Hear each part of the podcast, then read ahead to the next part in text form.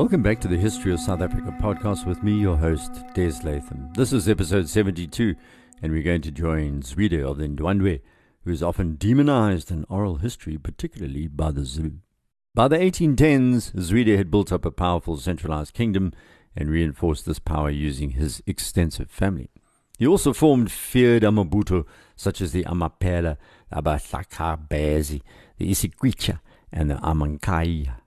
Most of these were around before Shaka became king of the Zulus, and the Ndwandwe were so large that they split into semi-autonomous sections, such as the Nxumalo, the Maqele, and the Piceni.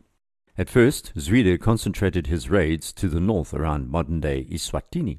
The Ndwandwe attacked Sobhuza of the Dlamini Swazi north of the Pongola River many times, but the 1815 attack was characterized by extreme violence.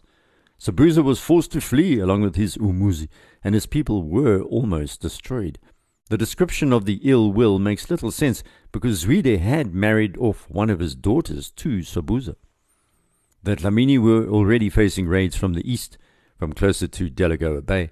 The Ndwandwe were regarded as bandits and destabilized this part of southern Africa. Then they turned their attention further south. Zwide attacked the Khumalo people living between the Mkuzi and White Mfolozi rivers, and eventually Donda of the Khumalo was killed by Zwide. The year 1815 has been seen as highly significant because it was then that Matiwane of the Ngwani was driven out of what he thought was a well-defended area between the Bhavani River and the Upper Mfolozi. Matiwane relaxed after some years of building his power base, which included an alliance with the Hlubi and then the Mtetwa. Out of the blue, Zwide dispatched his men and they fell upon the Amangwani, driving them out of their homes. This moment is regarded as the first of many destabilizing events between the Tugela and the Pongola that led to a movement of people across the whole region, the subcontinent, the migration epic story called the Impatgani. Matiwane's and Ngwani moved away from their homes en masse, with some saying it was the renewed slave trading around Delagoa Bay that caused this, but more likely it was a growing conflict and population pressure related to resources like water, land, cattle, and women. Praise poets sing of Matiwane that if he were not found by the Ndwandwe, he would be found by the Nxumalo, which goes to show that if you live in contested land, you'll always be fighting. Ask Ukrainians and Poles about that, or the people of KwaZulu Natal today, where political violence is clearly being driven by pre colonial antagonism. Matiwane led large numbers of Ngwani away from their home after Zwide's defeat in 1815, and they maintained military cohesion as they went. On the way west, they fought off Zwide and eventually arrived at the home of the Hlubi, which is close to modern-day Newcastle in KwaZulu-Natal province. There was always tension between the Hlubi and the Ngwani, but the final attack by Matiwane shattered the Hlubi, with one Zulu historian saying it was like breaking a bottle into a thousand fragments. It was a Izwekufa, a destruction. The area became a death zone as Hlubi people scattered in all directions. Some went north to rejoin older family members. Some headed across the Drakensberg into the Caledon Valley, led by Mpangazita Kambungani. Other Hlubi drifted further afield into Matatiele and the Eastern Cape, and some remained where they were but conquered Matiwane. It was the units led by the sons of the dead chief Mtumkulu, such as the Mndebele, Mananga, and Ntambana, who interest us. They ended up heading south and asking Shaka for protection, and it was these people who'd morph into some of Shaka's most violent shock troops, the Iziyendani Ubuto. When Shaka first took power, he didn't immediately go on the offensive, killing off people left and right, but his Zululand was actually a haven of some sort. Zwide was far busier in these early days, driving people off their land, including another Mpangazita, but his clan name was Ka Nkumbata, not to be confused with the Hlubi leader Mpangazita we just heard about.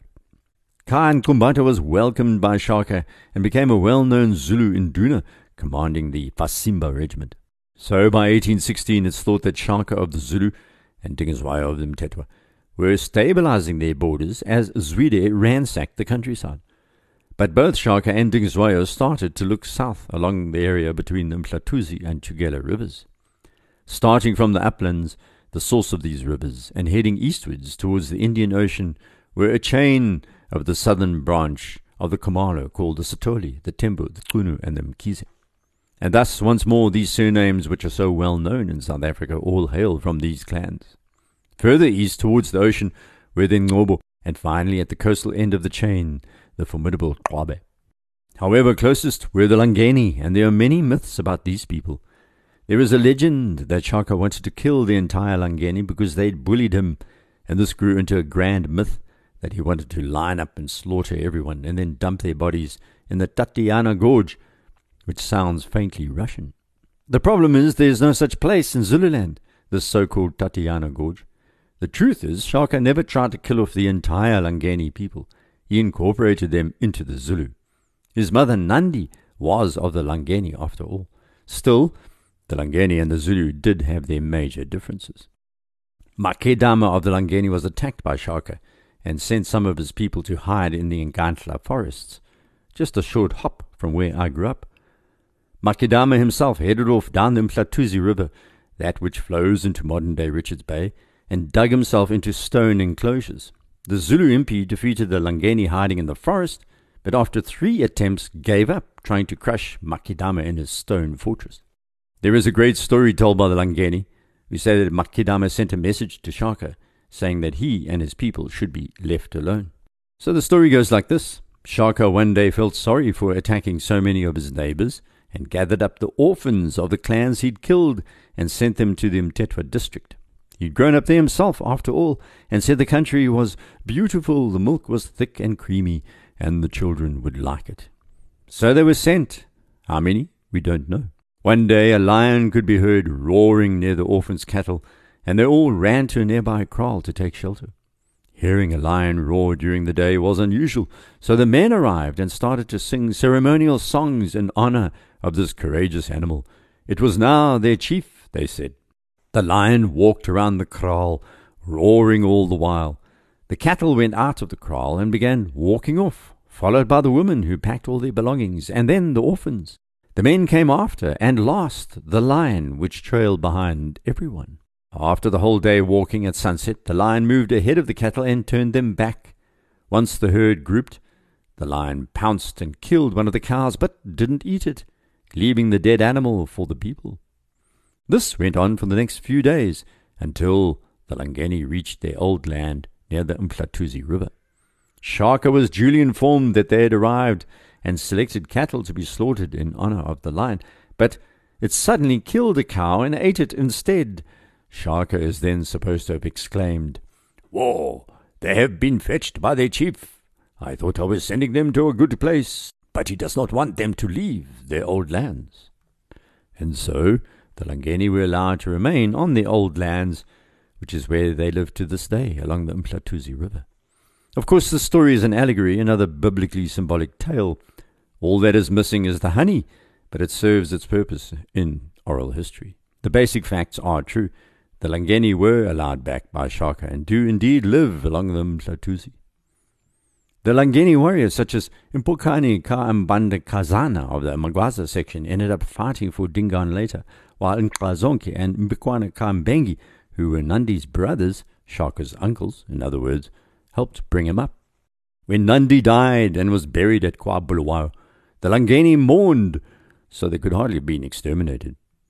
A Langeni girl called Mbengi was in Shaka's Isigodlo. The extermination story of the Langeni is pure fantasy popularized by writers like Rider Haggard, Morris, and E.A. Ritter. Another southern conglomerate of little groups was called the Ngobo, and they were to cause Shaka some strife. The Qadi, Inyuswa, Ngongoma, and a couple of others were part of this conglomerate, and they were all attacked by Shaka.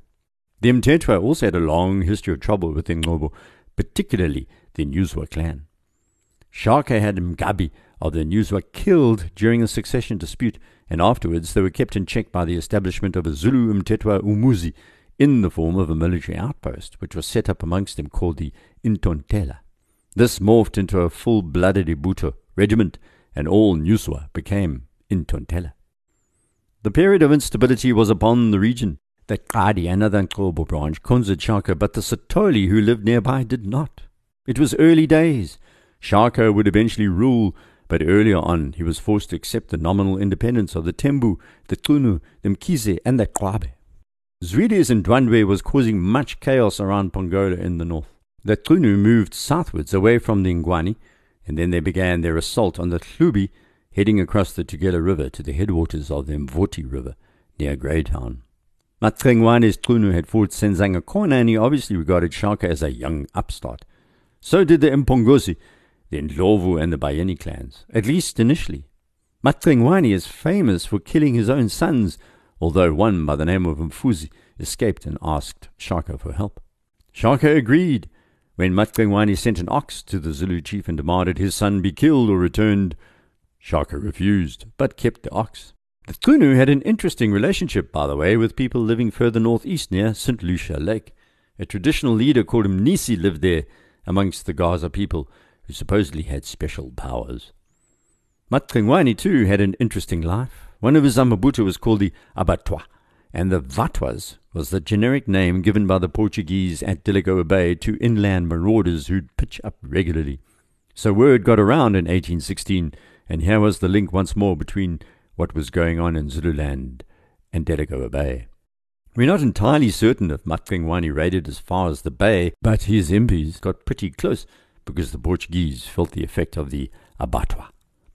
Shortly after Shaka's accession, within a year or so, Zwide attacked Dingiswayo. Then the land was riven by a new form of violence. At first, Shaka was defeated twice, for example, by the Ndwandwe's Amapela and Amagugu regiments, both battles taking place at KwaXoxli Hill on the White Mfolozi. That is only six kilometers southwest of Ulundi in Zululand. School and even university textbooks claim Shaka defeated the Ndwandwe at KwaXoxri Hill. There is no such place. The real place is called KwaXoxli, not KwaXoxri. And Shaka was not victorious, he was defeated. It's a case of one academic slavishly following another like the story of the Langeni being thrown into a gorge with a Russian sounding name. Then Ndwandwe increased their raids, burning down the Zulu Mbelebeleni Imizi, as well as Shaka's own Ilawu, his personal enclosure, which was at Ntontela. Shaka had to retreat across the Tugela River, things were so bad.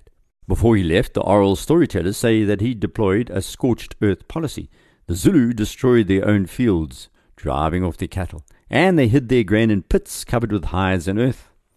The Ndwandwe were travelling light, and like Napoleon's army, living on what they looted, so the scorched earth decision slowed them down. Shaka had deliberately avoided fighting the Ndwandwe raiding party. At least those were his orders. Unfortunately, one of his Ubuto, led by Lukilimba, seems to have ignored this order and made the major tactical blunder of attacking Zwide's much more powerful raiding party. The Ibuta was mauled, and Shaka banished Lukilimba to the wilderness for his mistake. Lukilimba ended up in exile on the lower Mzimkhulu River, living with the Mdadaza clan. But Shaka had to flee south and arrived at the mighty Tugela.